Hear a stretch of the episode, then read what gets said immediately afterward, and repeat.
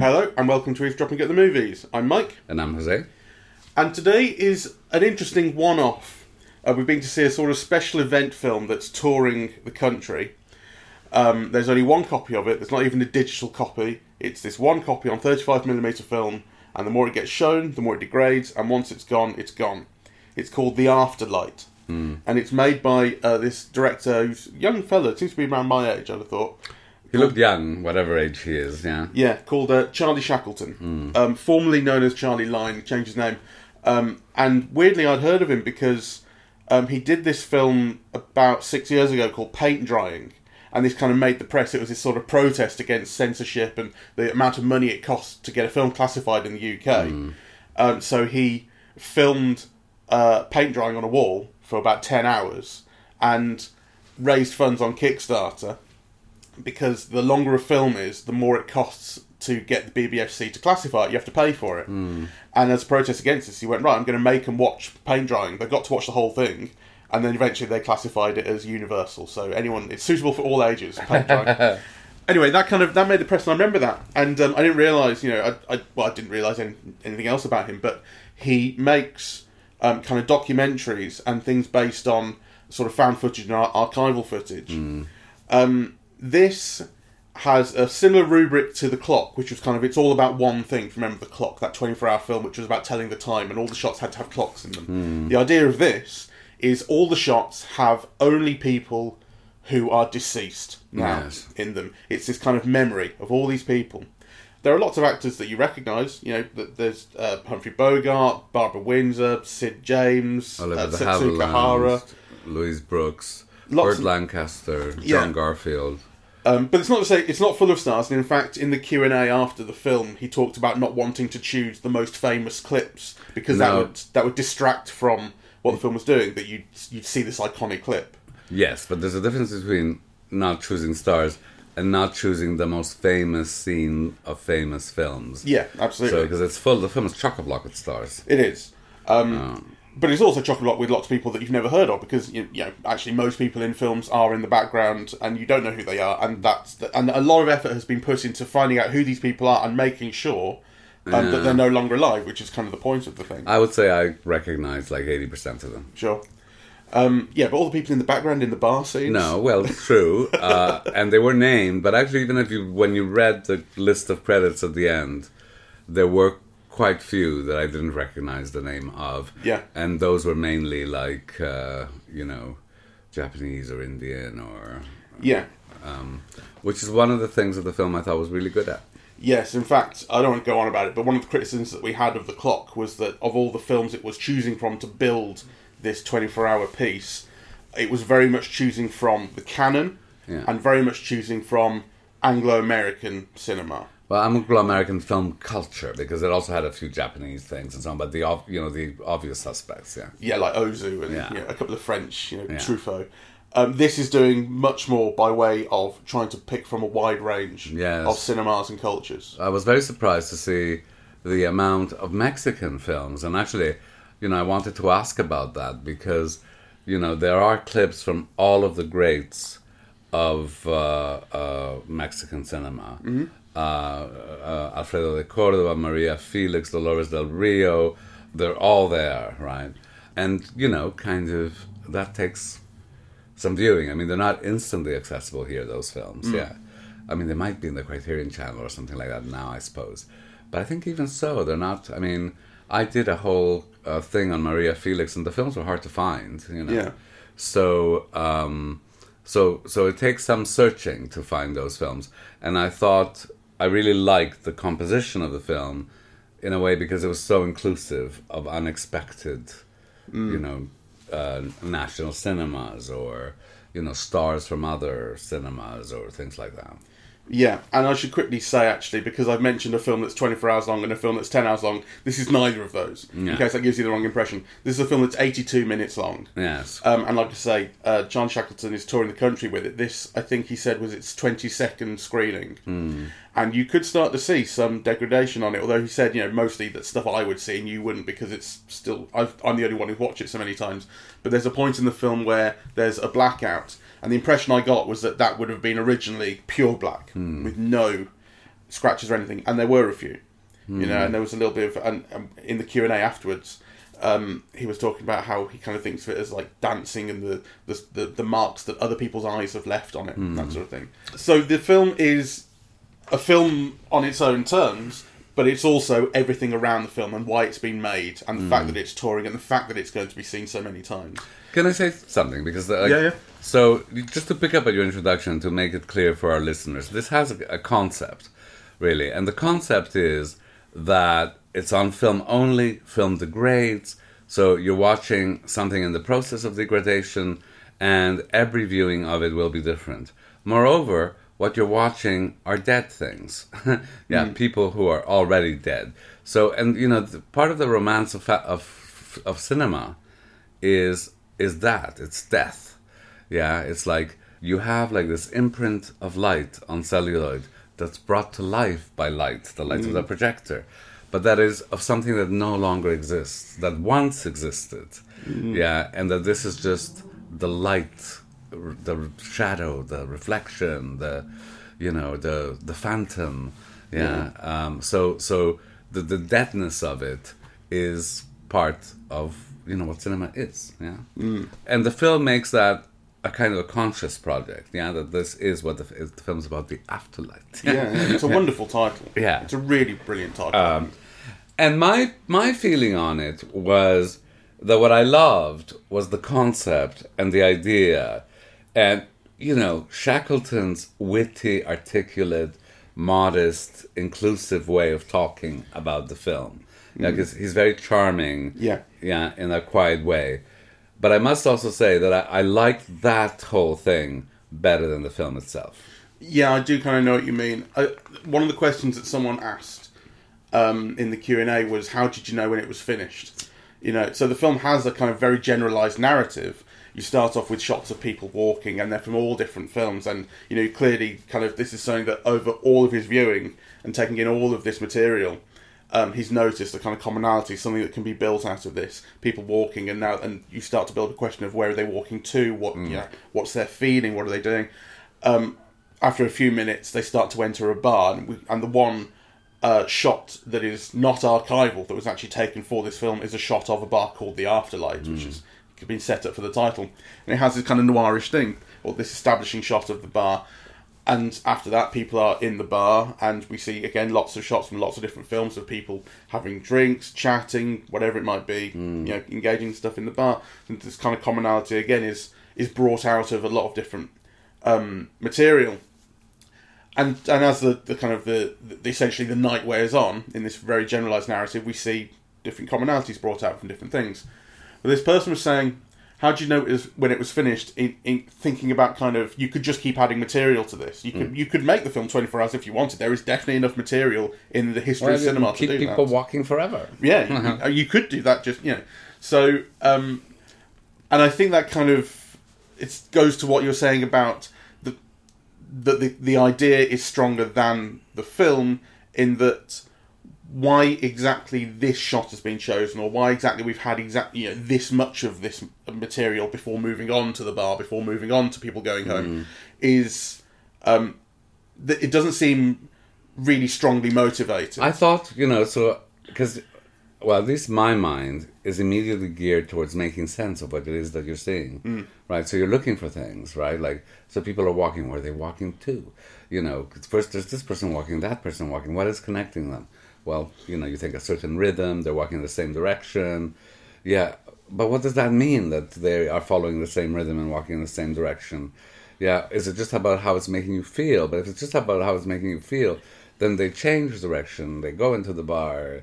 Like I just, I yeah. Yeah. So I couldn't quite, quite make sense of it. Like I didn't know. I, I yeah. I mean, it's not that I was expecting a plot or a narrative necessarily, but even in terms of the rhythms, you know, the only thing that I was getting was that the rhythms changed. Yeah. yeah. And my my real pleasure was in seeing the stars. Yeah. you know, which I think a lot of people probably wouldn't have recognized it because they're not the type of cinephile that I am. and also because the films generally have to be so old that there's less chance of you knowing them because the films have to be so old that people are dead. Yeah.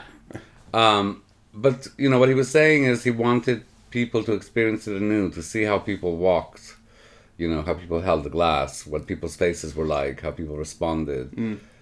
To me, I think that's cinema. That's kind of, you know, we don't need this particular film to bring that out. Mm. That has, you know, been the interest in cinema from the beginning. It's always been my particular interest, right? Mm. Kind of, you know, to see people being. yes. You Yeah. know, and actually, the thing about cinema is that you're always watching people being without you being watched. So there's a freedom in looking.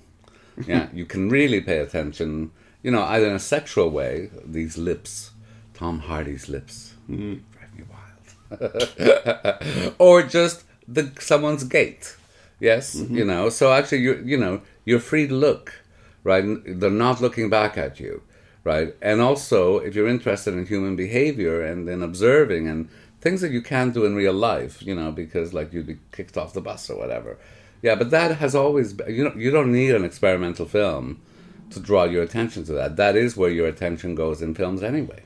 Yeah, he talks about the idea of these things being a kind of preservation of moments of performance and bringing that out. But you're right, that is what cinema is. It's about preserving performance, and it's to a certain end. In the Q and A, he talked about um, uh, a scene he used of Lon Chaney in The Wolfman, and um, it's how. It, in, in the original film, he's scratching all over and he's thinking, I'm turning into the Wolfman. But without that context, and particularly without the score, he talked about getting rid of the scores um, in the clips he used uh, he talks about the, the the performance becoming something slightly different, and it becomes about. I, I think for him, it it's it's about because he developed this kind of archivist's eye, and not mm. just in this, but over I think all the work he's kind of done. Mm. He sees it both as you know Lon Chaney as the character of the Wolfman, but it's also like oh we're looking at Lon Chaney in 1920 whatever it was, um, you know recorded. It's like this is the moment that he was acting, if you see what I mm. mean, and I can sympathise with why that would be interesting to him, but I don't think it's something that particularly comes across. And I think you're right in that essentially what he's trying to preserve and make interesting for us is what is already interesting about cinema. Yeah, I mean, you know, this thing about in the film Lon Chaney, in any film, if you cut at a different place, the meaning of the thing changes. Yeah. You know, if you yeah, if you cut the shot, it changes. If you put another shot before it, it changes. That's the nature of film editing, right? Like, you know, again, it seems so so so I don't I don't want to put it down because in some ways I enjoyed it also. But you see, I think the concept is kind of brilliant, yeah, or it's seductive anyway. But I think there's also an element which of banality to me in the in the project, Yeah. right? Because it is dealing with the obvious elements of, of, of cinema, yeah, historically. And he was also saying uh, archival footage. And I'm saying, well, what does it mean? And actually, you know, what was revealed is he's just doing what all of these video essays are doing. He's using found footage, right? Because, you know, I think when he was pressed in the questions, he wasn't going to some archive and digging up, you know, celluloid canisters or whatever. No. You know, he actually made a point of saying these are materials that are easily available. that Commercially are- available. That are commercially available. Yeah. Right? So really, kind of, you know, I thought there was something also Ponce about kind of the term of archival film. Yeah. Yeah. I, of, well, I think the, the, the work has to then be more transformative than it is in order to be, you know, valuable. Do you know what I mean? Well, or that the footage is more original, hard to find, or rediscovered, or you know, kind of archive to me has you know those connotations. I mean, you know, uh, I think that might be a word that we're kind of putting on it, though. I'm not sure it's a word that he used. And as you say, well, he know, did, he, he talked about the archival film. It's an archival film. did he? Yeah. Okay. You know, because that was going to be my question to him that I never got around to asking. Oh, right. What do you mean by archival film? Right, Right. okay. Um, so, you know, I kind of. Anyway, I think what I what I loved about the, the film, or about the experience of watching the film, Hmm. Was to see it on celluloid. you know, to see it in that context. I thought the images were very vivid. There is something about you know, being projected. Yeah, to me, it had a different quality. And he said one of the things he wanted to draw attention to was the difference in the quality of the prints. Mm-hmm. Yes, what you saw. Yeah, some are very degraded prints, some are very pristine prints. But actually, the overall effect seemed kind of magical to me. Yeah, mm. and and I'm attributing that to the celluloid and the projection. It, of course, it also has to do with the rhythms that he creates. Yeah. The, you know, the, the his choices, right? Because they're very subaltern choices. Yeah. You know, he could have made, for example, choices of dancing or something instead of choices of people drinking, right? Mm. You know, in dives, right? And yeah. So so I like the I like the feel and the ambience and the rhythm, but there was also something kind of, you know, magic about the projection, yeah, that I I liked. Though I must say I don't. I looked at my watch. yeah, like. I mean, I have to say, and this is, and I really don't mean this as a criticism of the film, but I did nod off once or twice and I honestly mean that's because it was such a peaceful place to be. Do you know what I mean? Like, and I thought, oh god, people probably hear him snoring or something, and I was waking up as often as I sort of could because I was never, I was never so gone that I was just you know unconscious. But I was, I was aware that at points there was just I don't know so little happening, or it was so quiet that um, that I was, I was dropping off. That's how it goes. Um, I wasn't. I wasn't aware of you drop, dropping off. Well, that's good. That's so, good. Well, that must mean I was more absorbed in the in yeah. the film. Or like, I was very quiet about it. Yeah. But in fact, think, thinking about the reason that I was kind of dropping off, um, I think it has to do with the silence, and the silence came up in the Q and A, which yes. I thought was really interesting. This so he drops out the soundtracks um, of everything, uh, the, the, scores that is.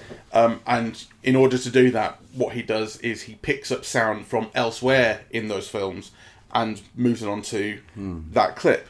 So the idea is to preserve, although he, it is a it is an, uh, um, an act of editing. The idea is to preserve what silence sounds like in this particular film. And you never think about that until you start to see lots and lots of clips concatenated in which silence is different between all of them. Yeah, that was a that's a brilliant point. Yeah, yeah the the the different uh, silences. That silence is silence has film, a sound in yeah, film, and that each film has its own sound of silence. Yeah. Um, was a really wonderful, beautiful idea, and and also answered one of my questions that I well I, he answered it before I asked it because one of the questions I had, although I did ask this in a way, was about the audio, and it's something that we brought up, in fact, when we saw the clock as well, which was that um, the image is dealt with with hard cuts, a hard cut from one thing to another to another mm. between films, um, but the audio is used differently. It's used as a way to link them sometimes or smooth between them. So the thing in in the clock was there was a lot of fading and mixing, and there, a lot of work had been done on the soundtrack mm. um, that was kind of editorial. Mm. Um, and that is something that's happening here in a, in a slightly different way. So I, I, I did ask in the Q and A about a couple of points where he uses music that goes over several clips and mm. joins them together. So there's a point where they'll put on a gramophone and they're listening to something, or a point where someone, I think maybe a band strikes up in the in a bar or something, and again music then plays over several clips and links them together. Mm. And I said, you know, because that's that's that's you're talking about wanting to um, kind of preserve these films as they stand today and use them as they stand today, but that's an editorial decision to mm. then um, play music over them. And he says, yeah, well, it comes from here. And, and I mean, essentially, it was an answer which I thought was quite reasonable and I expected, which was to say it works better for the film this way. It gives things a little bit of cogency and a little bit of shape. Sure. And in fact, I, am sorry to keep going on about the comparison with the clock, but it is something that I thought about in the clock. And I remember when we spoke about how what I felt was quote unquote filmmaking in the clock, i.e., when it built something that was greater than some of its parts. Which so there was a point in the clock which leads up to twelve o'clock midday mm. where um, music from Run Lola Run is used, and it's kind of pounding techno and it's quite intense, and um, lots of clips from lots of different films are used that are kind of people waiting for midday, waiting mm. for the for the time to run down, and it's like the film is chasing down midday. Mm. Um, I mean, I remember feeling that was really good, right? Mm. Really smart bit of creative filmmaking that had built more out of the material than was sort of there to begin with.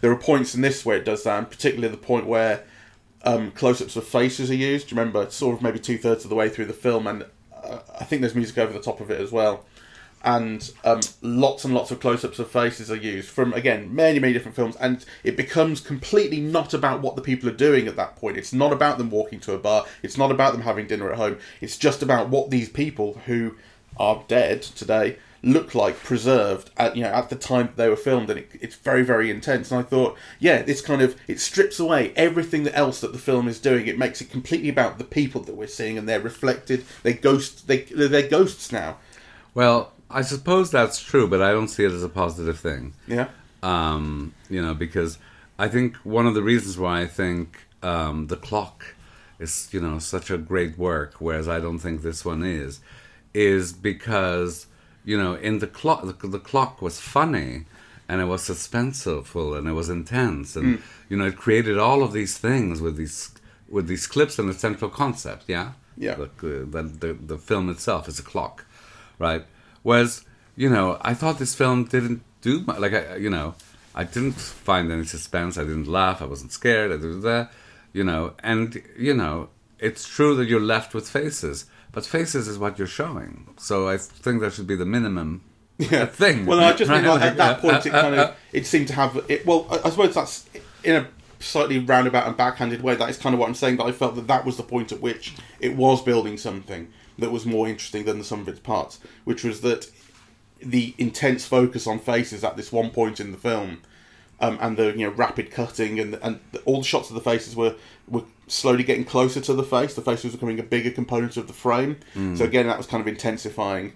Um, that was, I think, the one point in the film that I felt that something really creative and intentioned was being done beyond just kind of collecting shots of people walking. You know, where as, as you said, like, why is this film 82 minutes? Why it could be 50, it could be 200, just based on how many clips you're deciding to put in. It doesn't seem intentioned enough that it has to be this length and do this with what it's using. I think the film is very clever, but I, again, you know, to me this is like a backhanded compliment, in the sense that you know, it's merely clever. Yeah, uh, that the concept is everything. Yeah, kind of. You know, and he's very good at talking through that concept. Uh, you know, and, and you listen to him talk, and you're charmed, and it's articulate, and so on. But actually, I'm always like extremely disappointed when you encounter a work of art and all that you're left with is a concept. Mm. Yeah. Yeah. Um, so, you know, it's like one of those painters that puts a Baudrillard quote in front of the painting, you know, and really the significance is that the quote explains the painting or, yeah, gets you to look at the painting in a particular way or whatever, rather than the painting itself kind of doing the job, so to speak. Yeah. Um, and I and I did think so. Whilst I didn't dislike anything, and I wasn't displeased by anything, and it was a pleasant experience. And actually, you know, the whole celluloid mood and so uh, so on, I thought was kind of wonderful. I also think that there wasn't enough in the film. That you know, kind of a better artist, or you know, someone kind of with greater ease and knowledge of you know the effects that film can produce yeah would have done something richer with the same material Yes, um, it's a film that is a huge amount about the experience of being there. You have to be there, and it's live, and there is only this one copy, um, which I think is important. I mean, actually, it was a very, very full screening at the Electric Cinema, so it's this one night screening because the film then goes on tour to other places. I think I mentioned it to my brother, and I think he's going to go and see it when it comes to London in a few weeks' time. Um, don't quote me on that because I haven't looked at the dates, but that's sort of what he told me. Um, but you know, have a look at the website if it's coming around. You know, I, I would suggest going to see it because it it's it's a cinema experience. I And would- they're I- very I- much with a group of people all sharing this, and in particular this one-off experience. It's not something that's going to show up on Netflix later on. don't get me wrong i also recommend that Yeah. people see it yeah But I think like that. But it's not just that it's a recommendation for people to see it, but that is an important component of it. yeah you have to you, yeah, you Yeah. have to see it but i also think that's kind of precious and i'm not sure i believe it mm-hmm. you know i'm not sure that if you've spent two years of your life you don't have a digital backup you don't have a print in your computer you know, that you're just making this one celluloid print and that that's it. That there's not going to be anything, you know. For, You don't believe I it? don't believe it. I think if he has a digital backup of it, it's not saying anyone will ever see. He just got it for himself. Probably, but you know, But I think I can believe it. Okay, well, you're a But more ma- generous-hearted man than I am. But- and he's also got this romantic thing of surplus films. Yeah, that you know, the head of the uh, museum in Vienna talked about surplus films. Yeah, that ninety percent of the films in the archive are films that will never be seen again. Yeah, yeah. Uh, that only about ten percent of the films are brought into circulation in some form, and that you know he thinks his own film is headed to be well, you know one of those ninety percent that you know will probably never be seen, and I'm sure that's true. You know, but I also can't imagine anyone spending two years of their life doing something and not having a copy, I mean, even for personal reference. I don't believe it. the re- the reason ultimately that I do believe him is because he came across as extremely earnest and believes what means what he says. Well, he came across as like very clever, very intelligent, kind of modest, listening, yeah, to people. Also incredibly clever and a bit forward, you know. It took him a nanosecond to start selling his t-shirts, right? So I don't believe Well, he sold them right at the end before he went. No, no, no, but he stopped the conversation like, "Let me get those t-shirts out and here is my No, because she was code." about to say goodbye. She was she was winding up, and he said, "Oh, quickly, just before we go." Well, no problem with that's that. That's not the point, you know. But I think someone, yeah, who kind of starts talking to t-shirts like like that is not going to be the kind of person who doesn't keep a copy of his film. I have no problem with that, and I think that's ridiculous. Of course, he wants to sell his t-shirts. Of course, Well, he wants to sell his bloody t-shirts. I, Comes I, out with a bit of I, merchandise. I don't have a problem with him selling his t-shirts. I, I really actually, had I been a bit more patient, I would have bought one. I like the t-shirts. Yeah, it was a good t-shirt. You know, and I don't have a problem with you know people making a living.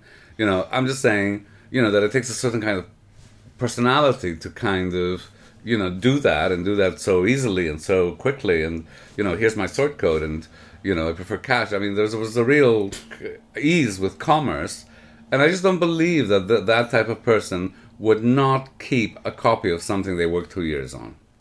Okay. You know, for this romantic notion that it'll all dissolve because there's one print. I mean, I think he'll say that, and there probably is only one celluloid print, but I don't believe he doesn't have something on his computer. okay.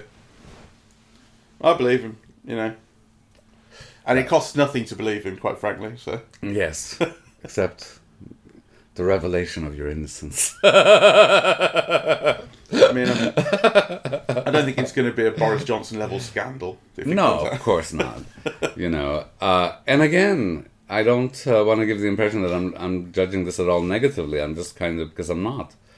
Um, you know, but I just think that you, well, a kind of person who's so at ease with the sale of his T-shirts would also not be stupid enough to not keep a copy of his own of two years of work. Yeah, but I mean, the, the, goes.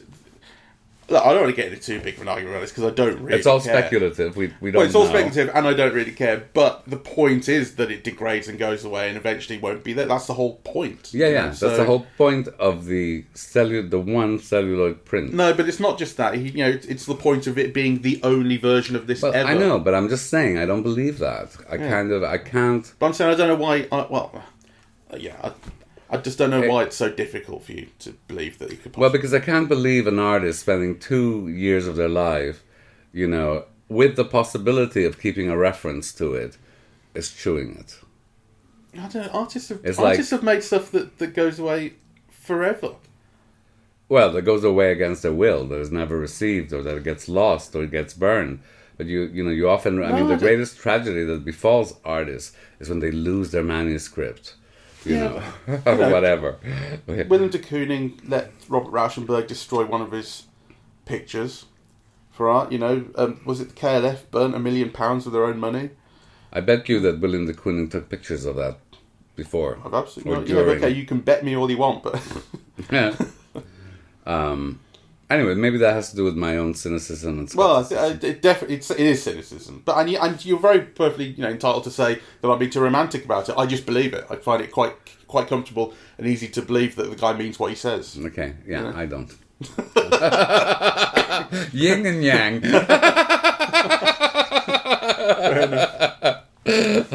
So, but um, let's not end on this note because, um, you know, I did think the film conceptually has a wonderful central idea. As an experience, I enjoyed it. I found it romantic. I loved the mood that the whole thing set up. And really, he is an incredibly articulate and intelligent, uh, and there's a kind of modesty and humor in the way that he interacts. You know that is very pleasing. He's the best advertisement for his work. Yes, you know, yeah. and all of that was a great uh, pleasure. I'm really glad I took part in it. Yeah, yeah. I'm glad I was there. I'm glad to have seen it on this, you know, one of its however many screens it's going to have, but it's the only copy, maybe. Yeah, right. um, but yeah, you I've got a bridge to sell. you have you have to be there, and I'm glad I was. yeah. All right. Well, thank you very much for listening. We are eavesdropping at the movies, and we are on. Apple Podcasts, Audible, Google Podcasts, Spotify, SoundCloud, and YouTube. On social media, we're on Facebook and Twitter. And the website is eavesdroppingatthemovies.com. Thanks very much. Bye bye.